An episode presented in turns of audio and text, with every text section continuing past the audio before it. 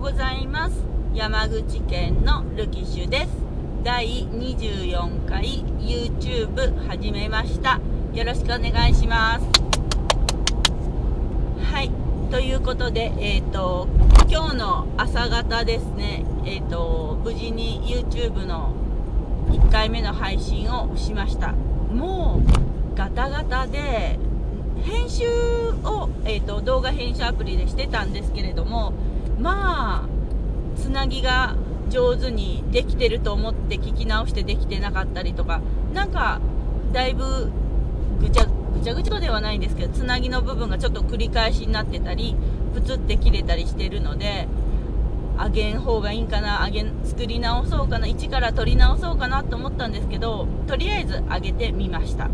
なのでえーと、そのうち消すかもしれないんですけどとりあえず第1回の、えーと、初めましてっていうことで、えーと、載せています。で YouTube をしようかなと思ってて結局アカウントもちゃんとそれ用に撮りまして今今朝上げた分も入れて3つほど動画を置いています。1個目は前に Facebook とかでも上げた災害用のあの紙でできたスリッパの作り方本当簡易スリッパの作り方を習ったのでそれを動画で撮ったものを上げています。は RBCi ラジオの2次元スワンプに送って放送されていない方の番宣の音源をちょっと編集の練習も兼ねてアップしてます。で3本目に今日アップした、えっと、山口県下関市のルあ山口県下関市のルキシュの彩り5っていうタイトルで「はじめまして」っていう1回目の動画を上げています。もう自分でつけた後に山口県下関市のルキシュのってのが2回もついてるのであこれいけんかったなって思ってるんですけどもとりあえずいいかと思ってそのまま上げています。そのうちこう山口県下が取れてルキシュの彩り5になるかと思いますがとりあえず一旦あのタイトルで上げています。で動画編集アプリは、えっと、いろいろネットで見ておすすめを使ってはいるんですけど難しいですね。やっぱりこう機能がたくさんあるんですよ。あの映像の部分と音を上から載せるとか BGM とかあとあの SE の部分とかがあったりとか字幕を入れられたりとかモザイクをつけれたりとか本当いろいろあるのでまずそれが使いこなせていないこと。で音声を吹き込むのにこうずっと例えば13分とか12分とかラジオトークのように喋ってるのを使えるのかなと思ったらそれもうまくいかなかったりしてシックハックしております。で BGM としてあの二次元散布の番宣の方は BGM の部分にあらかじめ録音しておいた音声を入れてそれでうまくちょっと音量の調節はうまくできてないんですけどうまくいったのでじゃあ今度からはラジオトークみたいに、えーと、自分の音声ファイルスマホに入ってる音声ファイルにこういう風にダラダラと喋りを入れたものを BGM としてアップしたらうまくいくのかなとかちょっといろいろ考えて今こうげっそりしているところです。もうアナログな方法にしてしまうのがいいのかなと。その方が私には合ってるんじゃないかということまでちょっと思い始めていまして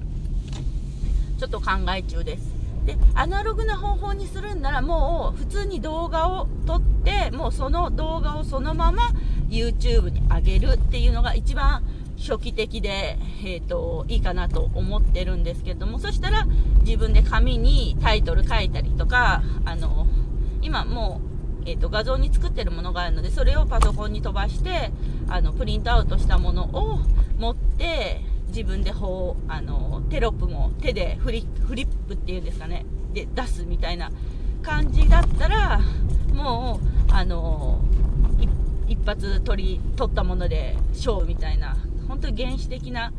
やる気があるのかないのかわからない感じなんですけどその方が私には合ってるんじゃないかなと今考えているところではあります。もう動画編集にかける時間がもったいなさすぎてもう途中何度 挫折しようと思ったかわからないんですけど本当 YouTuber の方ってすごいなと思いました。やっぱり声の喋りのトーンだったりとかも含めてそういう方って計算されてるっていう話も聞きますのであその領域に行くのはとても難しいけど自分が喋りたいことを喋りたいように喋るっていうのは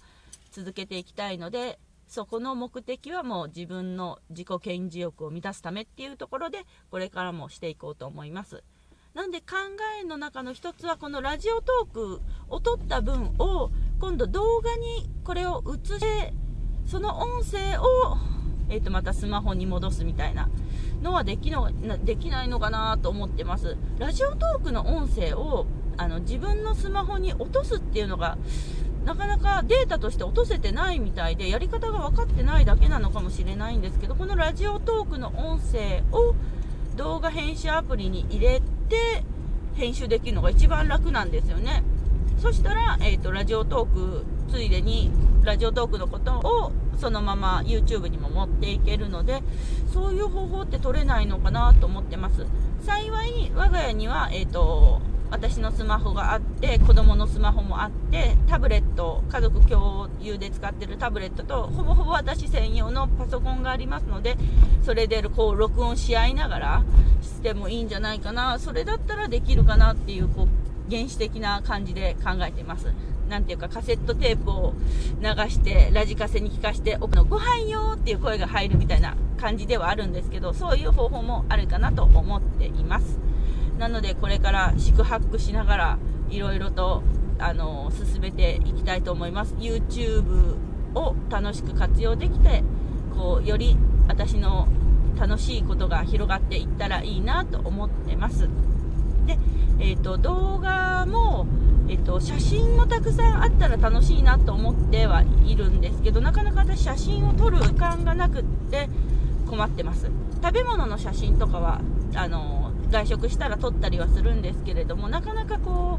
う喋っている間の後ろに映る背景用の写真みたいになりそうな風景とかがなかったんですよね。たまたま1回目は沖縄に旅行に行った時に撮った写真であこれかわいいし使ってみようと思って使ってはいるんですけど何枚もあるわけじゃないのでとりあえず1枚をずっと流すみたいな感じになってますのでこれからその辺りもないといけないなってそれがめんどくさいからもうとりあえず壁でも写しとこうかなって思っているところです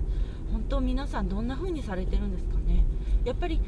動画配信者のこう大手の方のはもう参考にしようがないんですよねかけてる時間が違いすぎますしやっぱりね情熱の傾き方も私みたいに生活とかの片手間でやってる感じではないのでやっぱり同じようにこう主婦とかが何気なくちょっとしたコツでみたいなのを聞きたいなってちょっと思っています。そういうのも検索していろいろ読めたらいいなって今から考えてますが YouTube に時間を取られるといろいろ他のやりたいこともできなくなっちゃうのでほどほどに付き合いながらのめり込みすぎないようにしていこうかなと思っています。でこういう風に喋ること自体はだいぶ慣れてきたのでえーと、私としては楽しいなって思ってきてます。で初めのやけ2019年の8月ぐらいにあのラジオトークを始めたんですけどその時はもう緊張してどんな風に喋っていいのかとかをすっごい悩んでたんですけど今はもうもう勢いで取れるようになってきたのでこれはすごい良い進歩だなと思ってます。ただねやっぱ言い間違いとかうろ覚えとかもたくさんありますのでその辺は気をつけながらアップしていかないといけないなとは思いますがその辺ももう素人の楽しい、えーと、ラジオごっこなので楽しくできればいいのかな。人を攻撃するようなことを言わなければいいのかなと思っています、はい、なのでこれからとせっかく今えーと、臨時休校に子どもの臨時休校により私の仕事もとりあえずお休みをいただいてますので休みの間にいろいろとしていこうかなと思っています。ただ音声を吹き込むのは子供がいるとなかなかできないんですよね。なんていうか途中で邪魔が入るのもあるんですけどもしかして子供に聞かれるかもと思うとすっごいやりづらいのでなかなかちょっと音声は吹き込みづらい状況にはありますがそれ以外のところでやりたいこともたくさんあるのでそっちを片付けていきたいなと思っています。では皆さん、えーと下関山口県に私は住んでるんですけど今日、えーと、コロナ新型コロナウイルスの感染者が出たっていうことで先ほど9時から知事の会見もありました。会見の様子もちょっと YouTube でちらっと見てたんですけれどもまあ音声が聞き取りづらい。知事のところにはしっかりマイクがあったんですけれどもあの質問する記者の方とか回答するあの他の知事じゃないあの役職の方の声が本当聞きづらくて音量すごい上げて YouTube 見てたんですけど知事が喋る時になった途端知事のマイクにしっかりあの音声拾ってたので急に音がでかくなってだいぶびっくりしました。ああやってやっぱり急な会見ってなかなかね体制を整えるの大変だと思うんですけど今回のような感染症のしかも全国的に学校が臨時休校になるって大きい時はもうちょっとこうああやって記者を集めて会見じゃなくてもなんかできなかったのかなって思いました。今ね集まるのを禁止したり子供同士も1 m 離しなさいとかなんかいろいろあるので文書でのやり取りとかね、テレビ会議みたいな感じで、えーと、質問を何時までに各、あのー、なんていうかな、新聞とかメディアは届けてくださいっていうのをして、それをこう文書か、文書とかビデオレターみたいな感じで、あの知事と県返すっていう形でも良かったんじゃないかなってあっこに人を集めた時点で意味ないんじゃないかなってちょっと思ってます。でもね急なことなのでどこもバタバタしてるのでしょうがないかなとは思います。なので、えーと、自分が住んでる県でもついにコロナウイルスが出てしまいましたので、えーと、外出は極力控えてでもデマに流されないようにして生活をしていこうかなと思います。早い収束？あの落ち着いてみんなが楽しくあの外出できるようになればいいなと思ってます。飲食業をはじめたくさんのあの企業の方も困られてますので早く落ち着いてあの日常に帰りたいなと思っています。それではこれで今回の終わります。バイバーイ。